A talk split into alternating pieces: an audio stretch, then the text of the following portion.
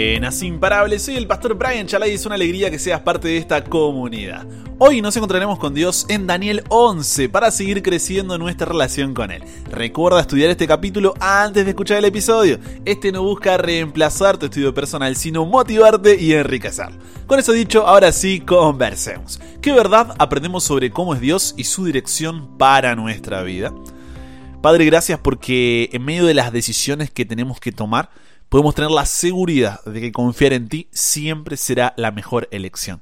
Muchas veces no será la más fácil, pero ayúdanos a poder tener la seguridad, la certeza de que confiar en que tu voluntad es buena, agradable y perfecta siempre será lo mejor que podemos hacer. Tú conoces las decisiones que cada uno debe tomar. Guíanos en el estudio de hoy. En el nombre de Jesús oramos. Amén. ¿Cómo podemos evitar que nuestras circunstancias actuales se conviertan en una excusa para alejarnos o dudar de Dios. ¿Cómo confiar en Dios cuando todo a nuestro alrededor se derrumba? El capítulo 11 de Daniel pertenece a la categoría de algunos de los textos bíblicos más difíciles de interpretar. El capítulo es largo, está repleto de descripciones detalladas de acción política, militar, religiosa, y la presencia de dificultades y complicaciones en el texto ha dado lugar a una gran variedad de enfoques e interpretaciones todos los cuales han dado lugar a conclusiones diferentes y en ocasiones hasta contradictorias. Así que no te desanimes y por más que no llegues a entender todo, no pierdas de vista el objetivo de la lectura del libro de Daniel, mostrarnos que Dios es fiel y soberano, ¿ok? Eso significa que, aunque las circunstancias y cómo éstas nos hacen sentir muchas veces nos hagan pensar lo contrario, debemos seguir confiando. ¿Por qué? Porque Dios está al control de la historia. Ahora sí, al comenzar este capítulo hay algo que debes saber. Daniel 11 no se puede separar de Daniel 10 y Daniel 12. Está en paralelo a los esquemas proféticos que vimos anteriormente en los capítulos 2, 7, 8 y 9, donde el mensaje profético se extiende desde los días del profeta hasta el tiempo del fin. Pero, mientras que los capítulos 10 y 12 presentan la visión de la persona divina vestido de lino y vista por Daniel de pie sobre las aguas del río, el capítulo 11 no contiene una visión, sino una larga audición. Daniel no ve lo que describe, solo lo escucha. Daniel 11 comienza con el ángel Gabriel diciéndole a Daniel que se levantarán tres reyes de Persia. Le seguirá el cuarto rey, que será el más rico de todos y provocará al reino de Grecia. Como ya dijimos en otros episodios, la mejor manera de comprender la profecía es con la historia. Dios no actúa fuera de la historia, sino a través de ella. Entonces, recordemos que el capítulo 11 es la continuación del capítulo 10 que ya estudiamos. Y el capítulo 10 nos daba la información de que Daniel estaba en el reinado de Ciro. Ese era el nombre del rey que estaba en ese momento. Por lo que si comparamos esto que le está diciendo el ángel con la historia, encontramos que después de Ciro, tres reyes sucesivos ejercen dominio sobre Persia. Estos son Cambises del 530 al 522 a.C., el falso Esmerdis en el 522 y Darío I desde el 522 al 486 a.C. Y el cuarto rey es Jerjes, que se menciona, tal vez lo habrás escuchado, en el libro de Esther como Asuero. Él es muy rico y reúne un tremendo ejército para invadir Grecia, como está predicho en la profecía.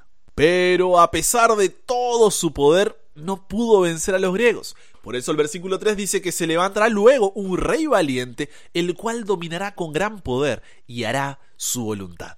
No es difícil reconocer que Alejandro Magno es el poderoso rey que aparece en Daniel capítulo 11 versículo 3 y que se convierte en el gobernante absoluto de ese sector del mundo antiguo. Daniel capítulo 11 versículo 4 dice que luego este reino sería repartido en cuatro. Y así fue. Luego de Alejandro, el reino de Grecia se divide entre sus cuatro generales: Seleuco, en el territorio de Siria y Mesopotamia, Ptolomeo sobre Egipto, Lisímaco sobre Tracia y partes de Asia Menor, y Casandro sobre Macedonia y Grecia. Pero dos de estos generales, Seleuco en Siria, al norte, y Ptolomeo en Egipto, al sur, lograron establecer dinastías que luchaban entre sí por el control de territorio. O sea, luego de su muerte continuó allí su familia en el trono y se peleaban constantemente por el control del territorio. La mayoría de los estudiosos de la Biblia entiende que las guerras entre el rey del norte y el rey del sur, profetizadas en Daniel 11, 5 al 14, se refieren a las muchas batallas que involucran a estas dos familias, la de Seleuco y la de Ptolomeo. Si continuamos leyendo, Daniel capítulo 11, versículo 16 en adelante, describe la transición de poder de los reyes griegos a la Roma pagana, cuando dice, y el que vendrá contra él hará su voluntad y no habrá quien se le pueda enfrentar.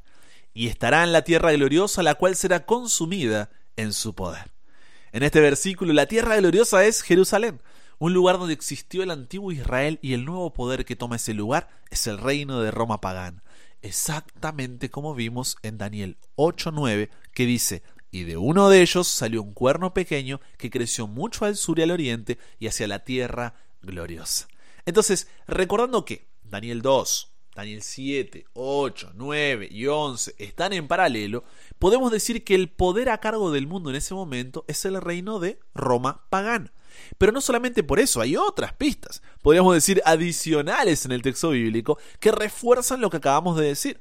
Por ejemplo, en Daniel 11:20 dice el cobrador de tributos, señala a César Augusto. Jesús nació durante su reinado mientras María y José viajaron a Belén para el censo.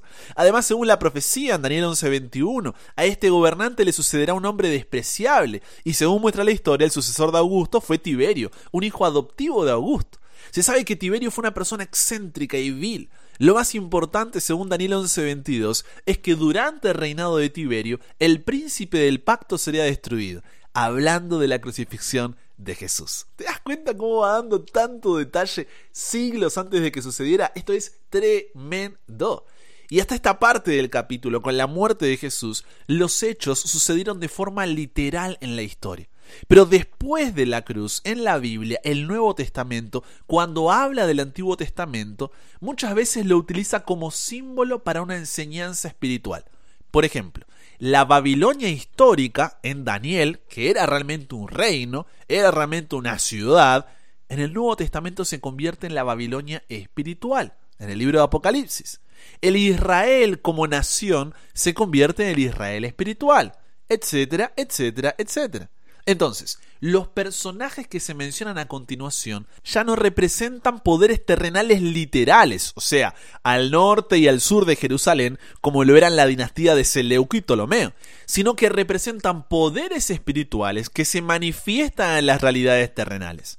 Las expresiones rey del norte y rey del sur pasan a ser usadas como símbolos para describir poderes que actuarán en contra del pueblo de Dios pero todo sigue sucediendo en la línea de tiempo en la historia. Y si bien hay diferentes posiciones sobre lo que simbolizan el rey del norte y el rey del sur, que involucran a Turquía o el Islam y demás, la posición más fundamentada es la que identifica al rey del norte como el papado y al rey del sur como el ateísmo. Y quiero hacer un paréntesis. Creo que es necesario separar al miembro de la Iglesia Católica del sistema papal. Quizás estés escuchando esto y seas católico, porque tenemos muchos dentro de la comunidad y los queremos con mucho cariño, pero quiero recalcar que tú no eres el cuerno pequeño que sale de la bestia feroz o este nuevo rey, sino que estamos hablando del sistema papal como sistema religioso en sí. Luego uno puede sí decidir si va a seguir o no este sistema, pero creo que esa aclaración es válida. Entonces, como decía, en esta segunda parte de Daniel 11, identificamos al rey del norte como el papado y el rey del sur el ateísmo. ¿Pero por qué? No podemos interpretar la profecía con un ah, a mí me parece o a base de pura especulación. No, vamos a ver por qué decimos esto. Primero, el rey del norte como el sistema papal. ¿Cómo llegamos a esta conclusión? Daniel capítulo 11, versículos 29 al 39, describe cómo surge un nuevo sistema de poder después de la Roma pagana. Porque recuerda, seguimos una línea de tiempo. Aunque este sistema viene a continuación del imperio romano pagano y hereda algunas características de su predecesor, al mismo tiempo parece ser diferente en algunos aspectos. El versículo 29 dice que no será la postrera venida como la primera. Por eso dijimos que en lo que sigue en el capítulo, cuando habla de los reyes del norte y del sur, ya no hará referencia a las dinastías del general Seleuco y Ptolomeo como un poder político que actúa como reino. Ahora se utilizarán estas expresiones, reino del norte y reino del sur, como símbolo de un poder religioso. En este caso, hablando del reino del norte, vemos que dirige su ataque principalmente contra quién? Contra Dios y su pueblo. Y se mencionan cinco prácticas realizadas por este poder que afirman lo que venimos diciendo. En primer lugar, el versículo 30 dice que se enojará contra el pacto santo, es decir, este poder se opone al pacto de salvación de Dios. En segundo lugar, el versículo 31 dice que este rey mostrará fuerzas que profanarán el santuario y quitarán el continuo sacrificio. ¿Te suena eso, cierto? En Daniel 8:11 vimos que el cuerno pequeño derriba los cimientos del santuario de Dios y quita el continuo sacrificio. Y vimos que esto era un ataque espiritual contra la obra intercesora de Cristo en el santuario celestial. En tercer lugar, el versículo 31 también dice que como consecuencia de su ataque al santuario, este poder pone la abominación desoladora en el templo de Dios una expresión paralela a la prevaricación asoladora mencionada en Daniel capítulo 8 versículo 13 que apunta a los actos de apostasía y rebelión del cuerno pequeño. En cuarto lugar, el versículo 25 dice que este poder persigue al pueblo de Dios cuando dice también algunos de los sabios caerán para ser depurados y limpiados y emblanquecidos hasta el tiempo determinado. Esto de nuevo nos recuerda al cuerno pequeño, que en Daniel 8:10 derribó a parte del ejército y algunas estrellas y las pisoteó. En quinto lugar, el versículo 36 dice que este rey hará su voluntad y se ensorbecerá y se engrandecerá sobre todo Dios, y contra el Dios de los dioses hablará maravillas y prosperará hasta que sea consumada la ira, porque lo determinado se cumplirá exactamente lo mismo que menciona Daniel 7.8 y 7.25, cuando el cuerno pequeño también habla grandes cosas incluso contra Dios. Mencionamos cinco características y podría mencionarse otras similitudes, pero considerando lo que leemos en Daniel 7 y 8 y recordando que el mejor intérprete de la profecía es la propia historia y que no podemos separar el relato bíblico de la historia, ya que la Biblia nos muestra a Dios actuando en la historia y no fuera de ella, podemos identificar este reino del norte como el sistema papal, tema que ya estudiamos con más profundidad en Daniel capítulo 7 y capítulo 8. Además, hay un fuerte paralelismo entre el Éxodo y el rey del norte mencionando los siete principales. La frase tierra de Egipto en el 1142 se usa en Éxodo más que en cualquier otro libro de la Biblia. La mano de Dios estaba contra Egipto, dice Éxodo 3.20. Ahora la mano del rey está contra Egipto, dice Daniel 11.42. Durante el Éxodo Dios descendió a Egipto. Ahora el rey desciende a Egipto. Éxodo 3.10 al 12 y Daniel 11.42. Edom, Moab y Amón eran naciones que los israelitas no debían atacar durante el Éxodo, dice Éxodo 15.15 y Deuteronomio 2, 1 al 9 y el rey del norte dice que no los vencerá. Daniel 11:41. Tanto el Señor como el rey derrotan a Egipto, mientras que durante el éxodo los israelitas tomaron oro y plata de los egipcios, el rey lo hace ahora. Los israelitas salieron de Egipto y fueron a dónde? Al monte santo para servir al Señor. ¿Qué va a hacer el rey? Dejará Egipto e irá al monte santo, dice Daniel 11:45. Los israelitas fueron a Canaán en una guerra de exterminio. El rey del norte irá al monte santo para qué? Para exterminar a muchos, dice Daniel 11:44. ¿Te das cuenta? Estos paralelos y algunos otros sugieren que el rey del norte está intentando tomar el lugar de Dios en la historia humana. Es como una réplica imita los actos de salvación de Dios y la obra del pueblo de Dios, pero en realidad está contra ellos.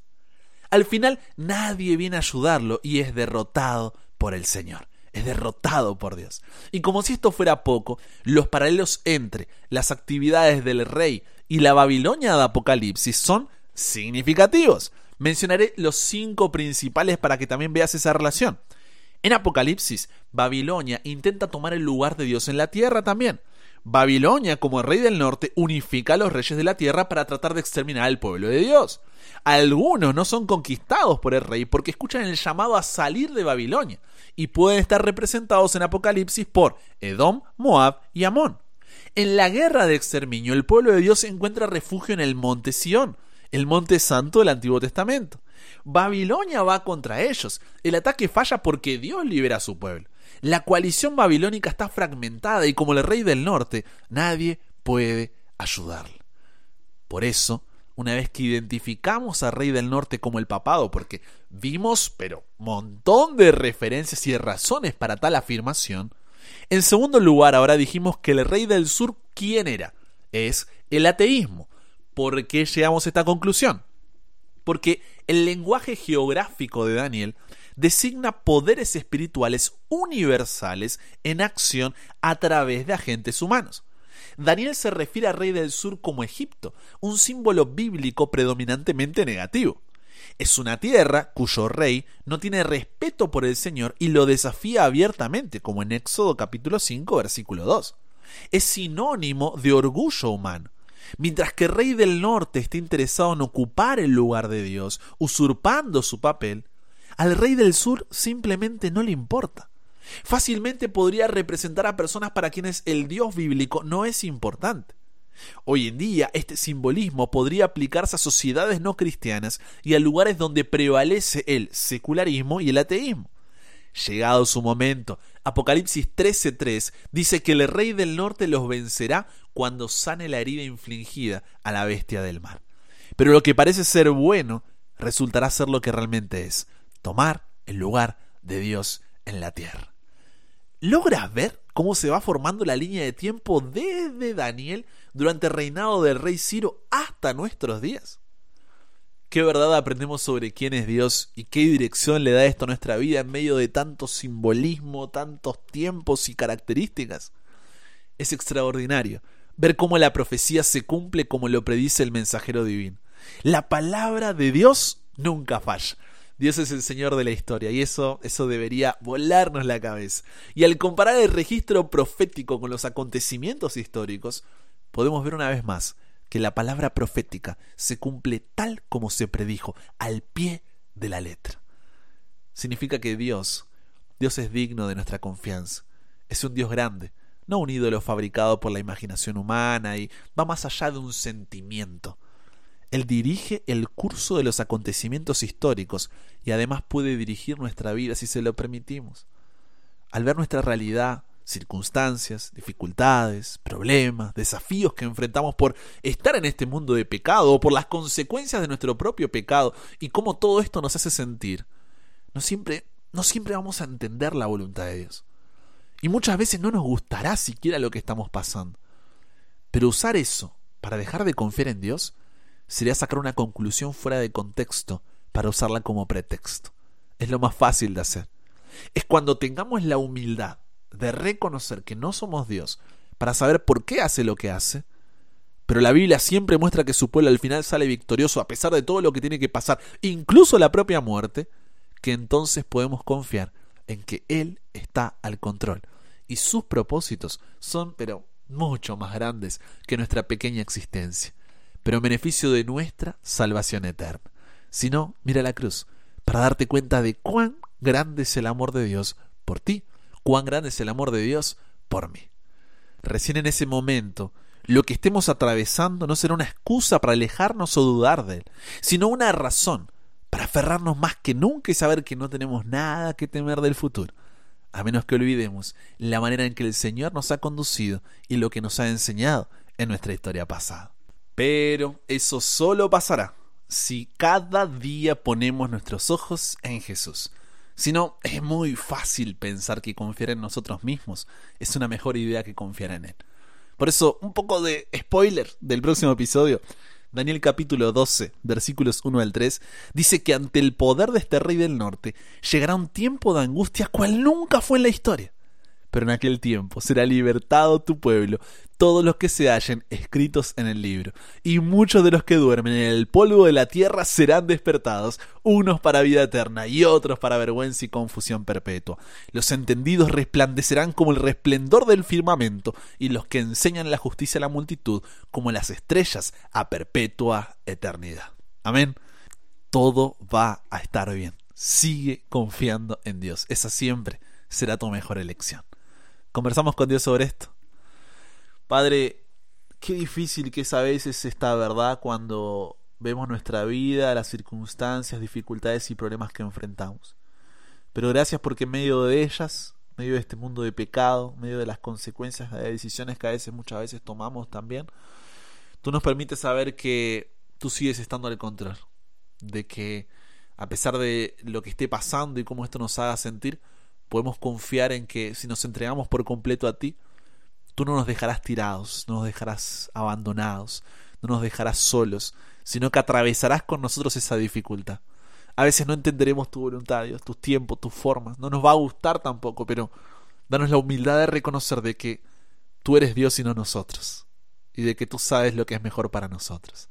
Nos entregamos hoy a ti, Dios, renovamos ese compromiso, esa fe en ti en medio de todo lo que estamos pasando. Cámbianos, renuévanos, transfórmanos, somos tuyos. En el nombre de Jesús oramos. Amén. Y con eso llegamos al final. Comparte con otros lo que aprendiste hoy. Súmate a la comunidad en WhatsApp totalmente gratis si todavía no lo has hecho para recibir una notificación en tu celular cada mañana, escuchar los episodios sin conexión, tener material extra, hacer tus preguntas, acceder a contenido exclusivo y te espero en el siguiente para que nunca pares de aprender y nunca pares de crecer. ¿Por qué? Porque hasta el cielo no paramos.